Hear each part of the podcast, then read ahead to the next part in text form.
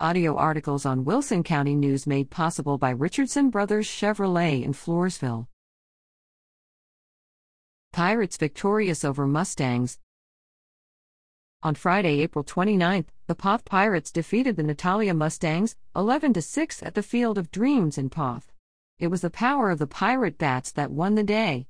It was also the final regular season game, Parents' Night, and the last time this year's seniors played at the Old Ball Field in pirate uniforms, an annual occurrence, but still a milestone in the lives of these young men.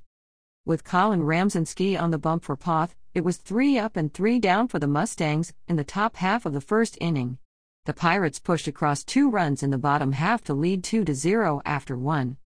Ramzinski ran into trouble in the top half of the second inning, allowing one run and loading the bases. He was relieved by Parker Stevens. Natalia scored four runs in the top of the second and blanked the Pirates in the bottom half to take the lead 4 2. Poth held the Mustangs in the top of the third and scored four runs in the bottom half to retake the lead 6 to 4.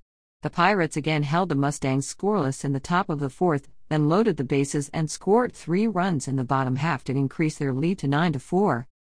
Neither team was able to score in the fifth inning.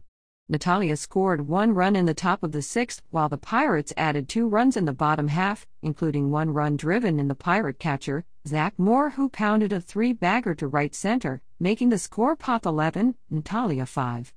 The Mustangs scored another run in the top of the seventh, bringing the final score to Poth 11, Natalia 6. With sports at WCNOnline.com.